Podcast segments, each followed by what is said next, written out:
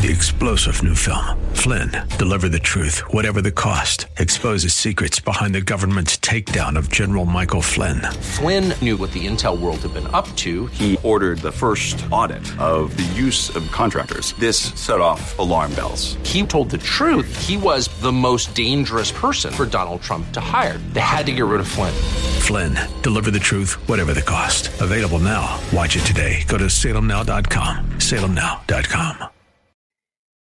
Welcome to another episode of the Michelle Tafoya podcast. I'm always intrigued by people who write or report on things or dig up information, do research, present ideas that people get really angry or miffed about. Our next guest is one of those who has done that in spades. His name is Christopher Rufo. You may have heard of him. He's the author of a new book, and he is next. Now, it's time for some sanity. It's the Michelle Tafoya podcast. So, this is the new book, America's Cultural Revolution How the Radical Left Conquered Everything. This is really fascinating. It digs back into the 60s and how some of this radical leftism developed and took root in the United States of America and now how it's rearing its ugly head. And hopefully, people are really starting to pay attention. The author of this book is Christopher F. Rufo. Chris Rufo is going to be our guest. I can't wait to talk to him because uh, I met him on Gutfeld uh, he and I were on Gutfeld together a couple weeks ago, and he's a really smart guy, and he's got a great story to tell about how this all started for him. He is one of the first to reveal critical race theory, DEI, uh, queer critical queer theory, all of these things. So he is uh, really on the vanguard of this kind of research and uncovering many, many things. You'll want to hear from him. But first of all, you'll want to hear this that dark spot on your face? Is it still bugging you? And the liver spots on your hands and those on your neck and your chest. Now you can watch them disappear safely and quickly in three quick minutes. Introducing the Genucel Dark Spot Corrector three step, three minute dark spot luxury system. And it does exactly what it sounds like. By using their Cristal's world famous microdermabrasion before the dark spot corrector and finishing with a touch of the collagen building Genucel XV, you see the dark spots disappear right in front of your eyes instantly, smoothly, and luxuriously. And what you're watching on the screen are the real results in just a couple minutes. I mean, it's really something. But hey, listen, don't take my word for it. If you're not blown away with the results, you get 100% of your money back, no questions asked, free shipping, free returns. Go to genucel.com slash Michelle now Order the new dark spot treatment system today and say goodbye to the pesky spots tomorrow. That's genucel.com slash Michelle. But there's more. All three products are included in Genucel's most popular package for August. So you get your Genucel bags and puppy puffiness serum. I almost said puppiness because I have a puppy by my feet.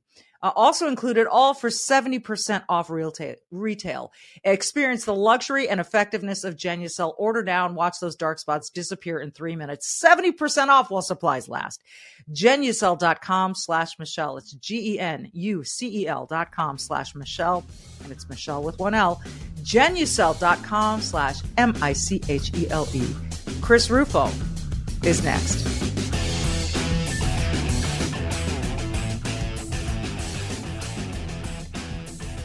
Christopher Rufo, welcome. I uh, am well into the book, America's Cultural Revolution. I haven't finished it, but I'm well into it. And it is, it's a little bit fascinating. It's a little bit scary. It's a little bit depressing. It's a little bit hopeful.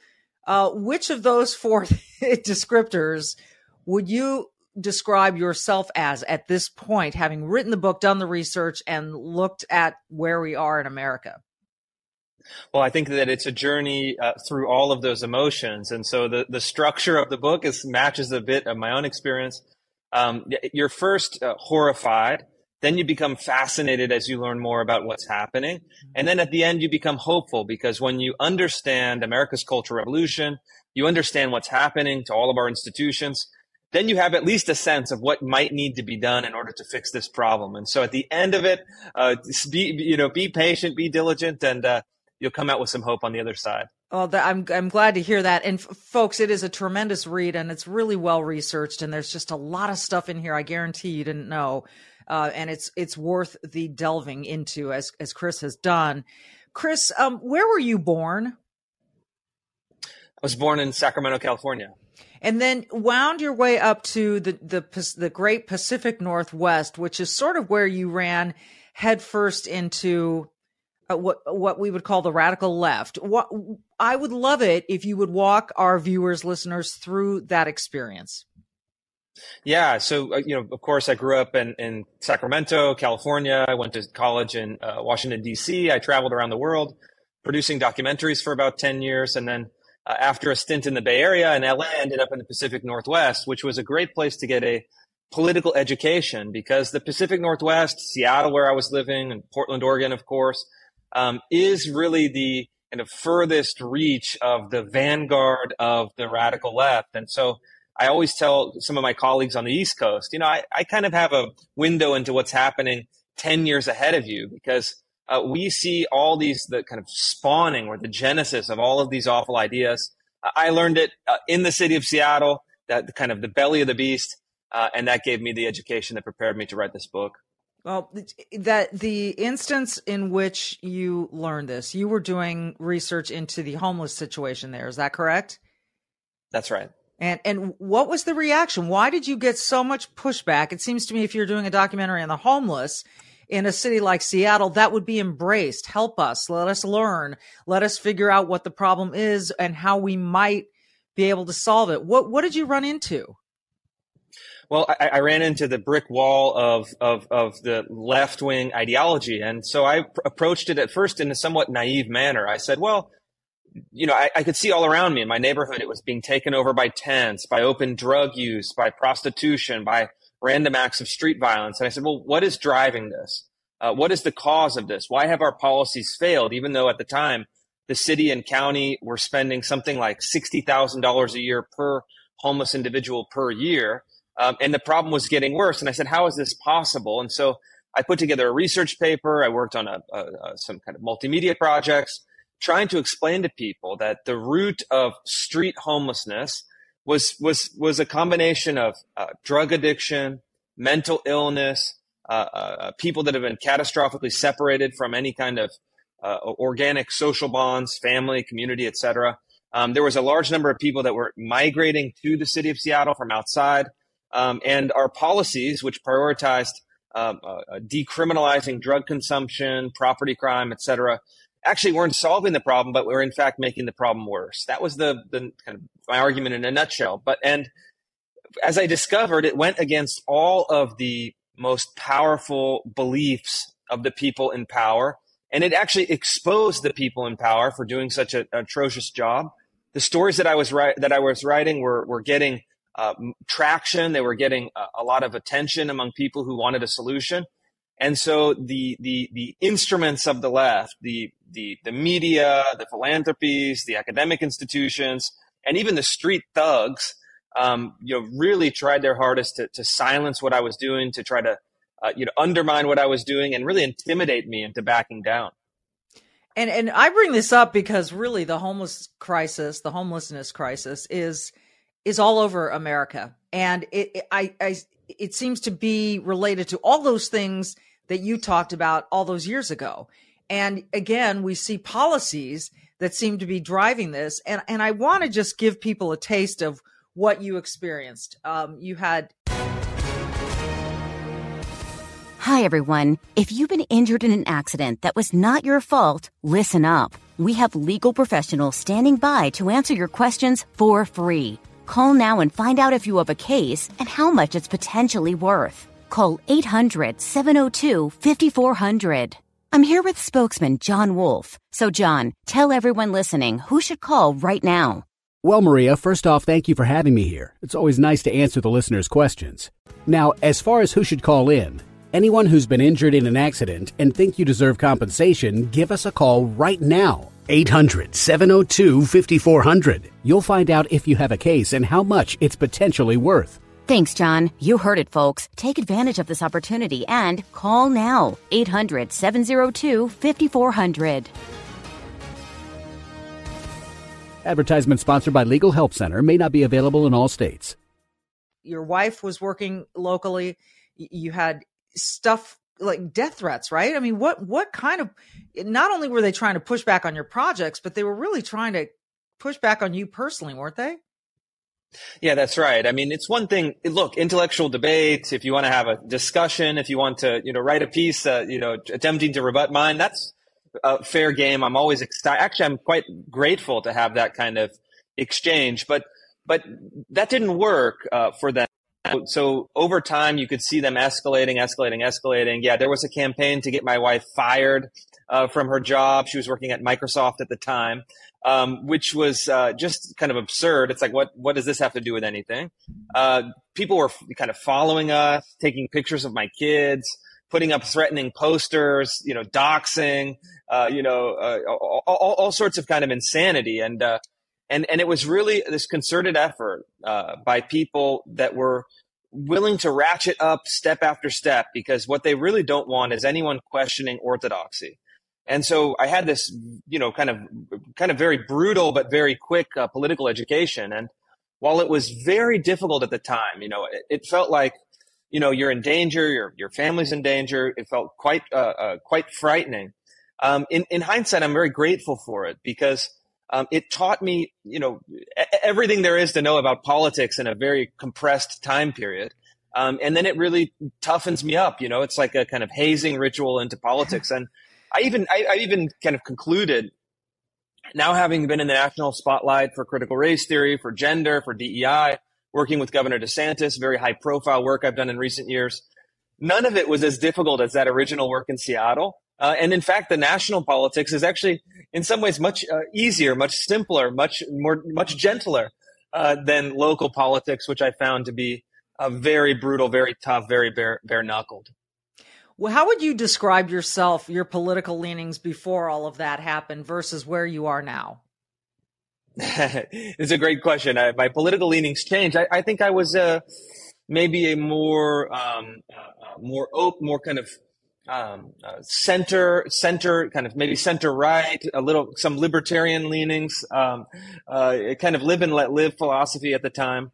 Really was genuinely just uh, interested in exposing the problem, and I thought very naively if I'm to expose the problem, to explain what's not working, propose better ideas, that that's how the system works and that's how things will will will will, will get better.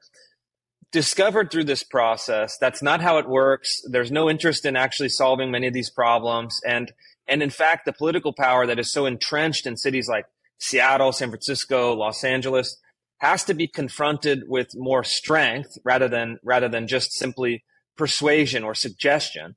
Um, and I think that it also taught me that um, many of these ideas are not, um, and then look, if you think about, you know, BLM, you think about gender, they're not simply misguided or troubled people who've reached the wrong conclusions.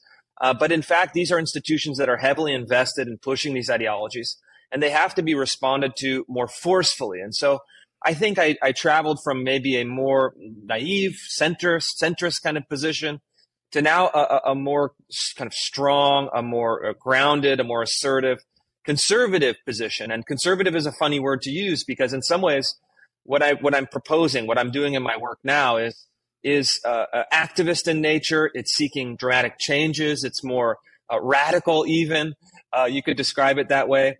Um, but still, I think conservative is a, the use, most useful term, even if it's not 100% accurate from every point of view it's useful because it immediately places me within a coalition. And I found that, look, if you want changes, if you want policy to change, if you want to be successful in turning your ideas uh, into law, you have to eventually choose one or the other. You have to choose one of the two avenues uh, in American political life. And for me, that's with conservatives. And ever since I've been really uh, uh lining myself up with conservatives, I found that they're great people. They're open minded. They want to have discussion. They're substantive. They're rigorous in their thinking uh, and they're willing to get their hands uh, dirty and really to get into the political process and get things done.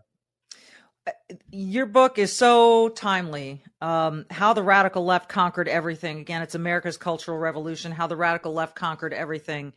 It seems that the radical left, we can't avoid these words anymore. It's rooted in Marxism, it's rooted in socialism, even communism. Uh, I had on uh, one of the co-founders of Moms for Liberty, which is being called, as you're well aware, an extremist group by some. And she told me that at one of their gatherings, one of their events, they had the young communists protest. And she said there were quite a few of them, young communists. And I'm asking myself, how in America did any group decide that communism would be a good way to go when we've seen through history time and time again how dangerous it is, how lethal it is? How did we, you know, we can go through this, you know, it's in the education system, kids are getting indoctrinated, all this stuff. But how, where's, is, where's the pushback? This is so anti American.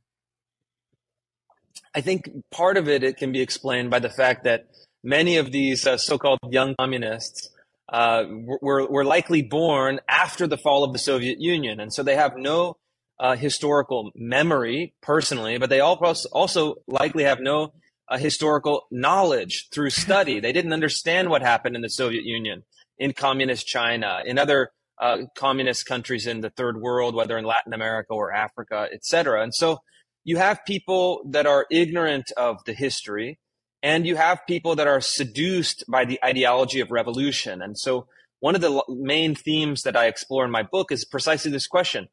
Why are these people over and over and over attracted to these revolutionary ideas that always end in heartbreak? They end in chaos. They end in destruction.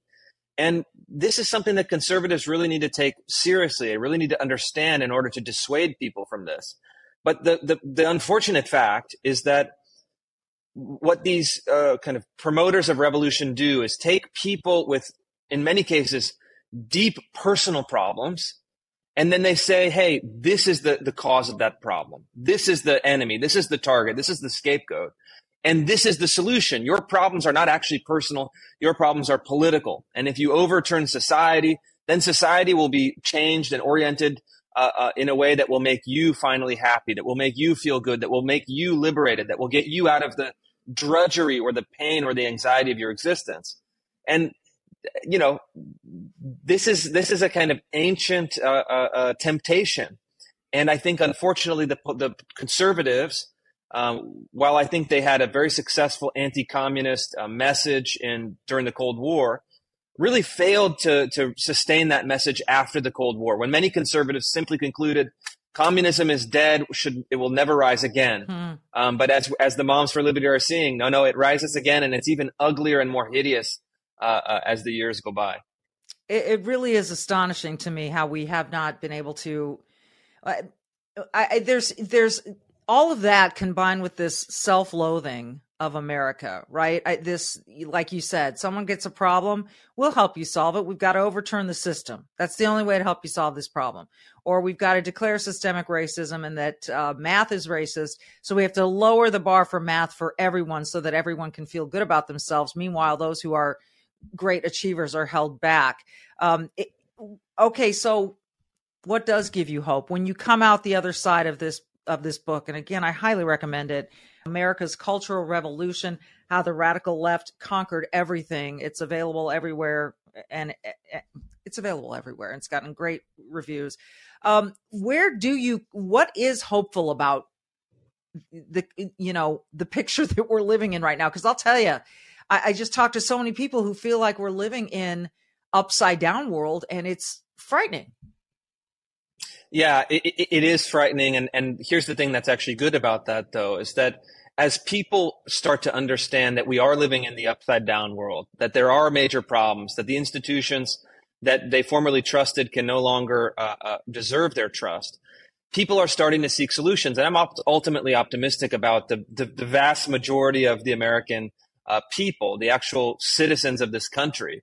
And it's the, the optimism comes from uh, the, the, fact that people are starting to retake institutions, rebuild institutions, create new alternative institutions. And the bright spot for me right now is in education. You know, you have record numbers of families opting for homeschooling.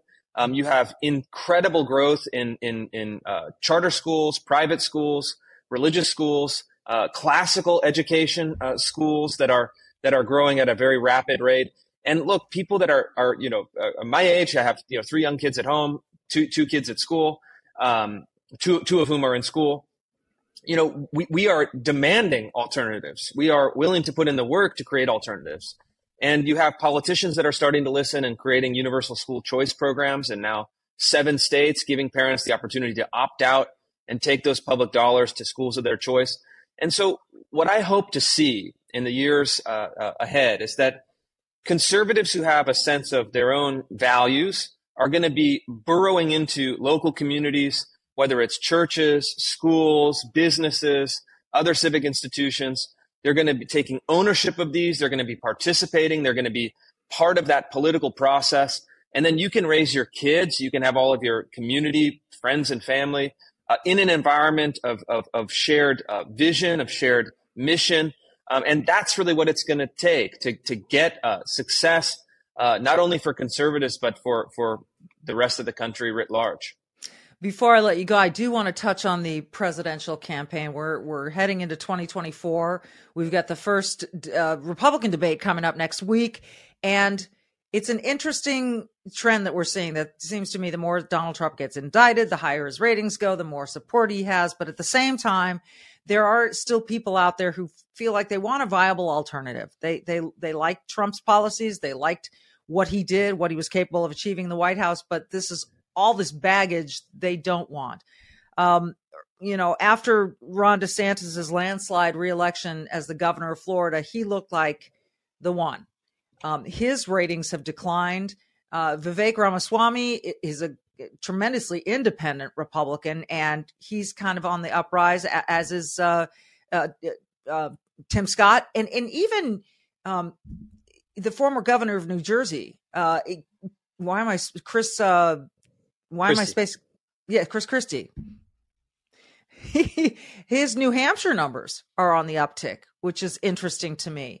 So when you look at this field, um, and you you know that America is yearning for a, a, a leader and someone they can trust and have faith in to do the right things, to to have the the vision that is more American than what Joe Biden has provided. What do you see the public's reaction? What is it telling you about Trump uh, and about all the other candidates? Yeah, you know, I, am you know, I'm on the record. I, have worked closely uh, with Governor DeSantis as his team and his team over the last few years, and uh, have nothing but uh, enormous admiration and respect for him as a as a person, but really as a leader. He's someone that gets things done. He has self discipline. He has all the qualities that you want in an executive at the state level or at the national level. Uh, I've endorsed uh, his campaign uh, uh, for the presidency, and and and I would hope that when when the months start to unfold and the debates start to happen and people really start to tune in, that they are looking at candidates who are most likely to advance the policies that would make their lives better. That's yeah. the frame that I hope that that uh, that I hope um, uh, people are using to judge their candidates.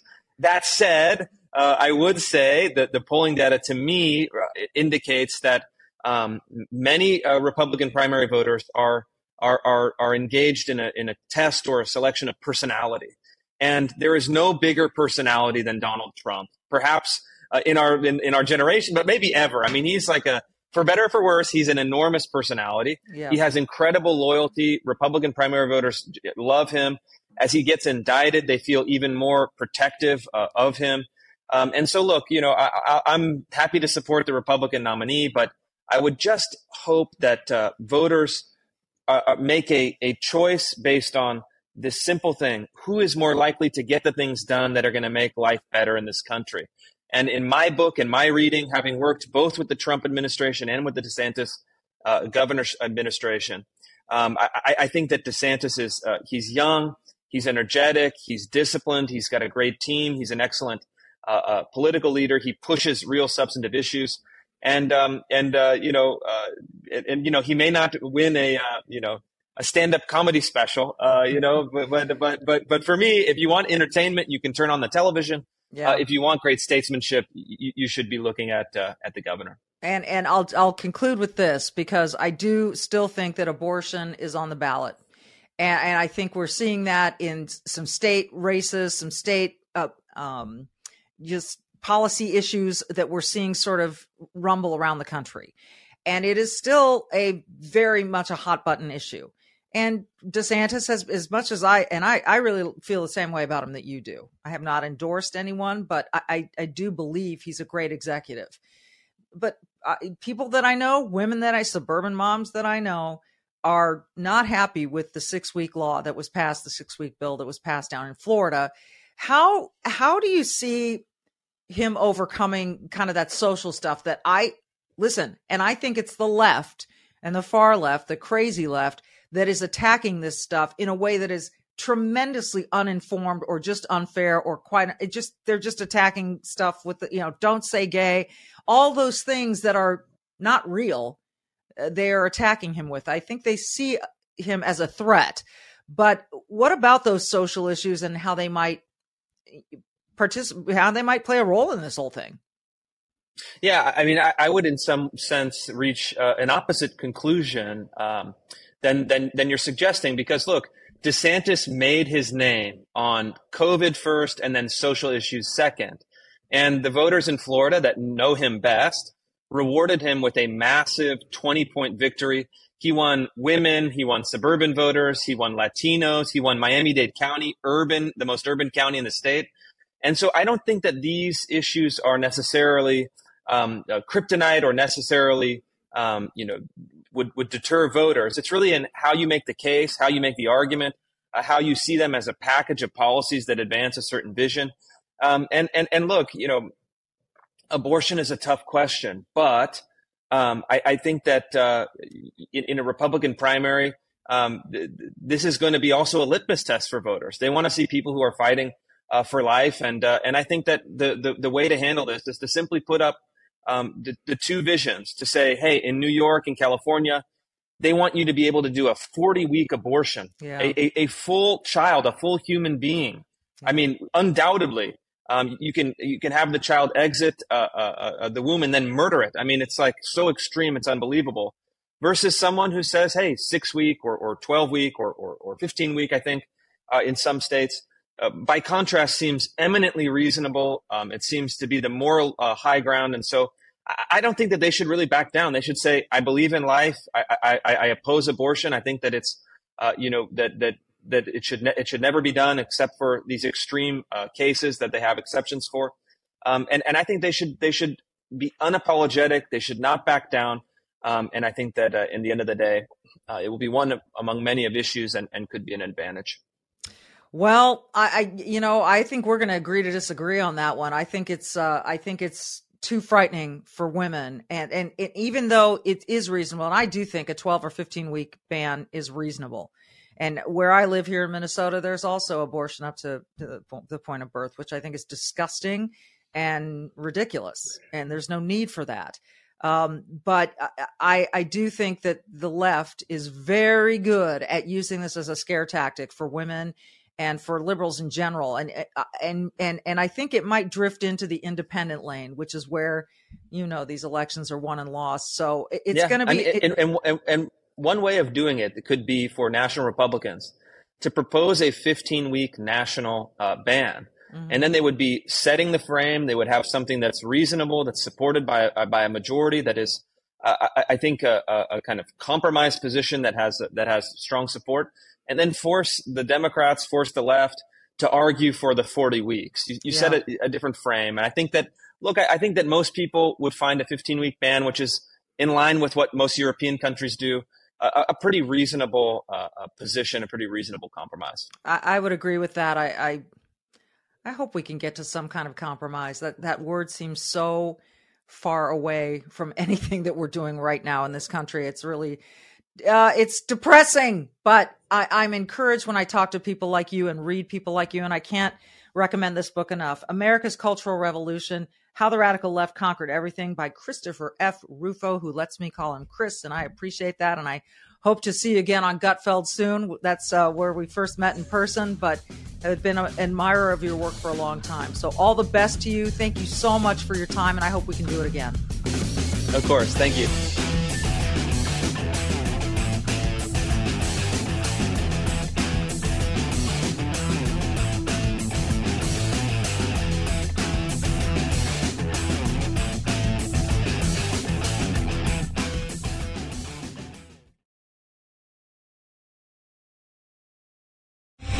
Three star general Michael J. Flynn, head of the Pentagon Intelligence Agency, knew all the government's dirty secrets. He was one of the most respected generals in the military. Flynn knew what the intel world had been up to. He understood its funding. He ordered the first audit of the use of contractors. This set off alarm bells. The explosive new documentary, Flynn, Deliver the Truth, Whatever the Cost, uncovers the facts behind this scandal. Flynn told the truth. He was the most dangerous person for Donald Trump to hire. I find out the worst enemy that I'm going to face in my life is right here in America. They took my assessment and they wanted me to change it. And I was like, I'm not changing it. They had to get rid of Flynn. With in depth interviews, archival footage, and never before seen personal records of the man behind the headlines. I just felt like I was drowning. Flynn, deliver the truth, whatever the cost. Available now. Watch it today. Go to salemnow.com. Salemnow.com.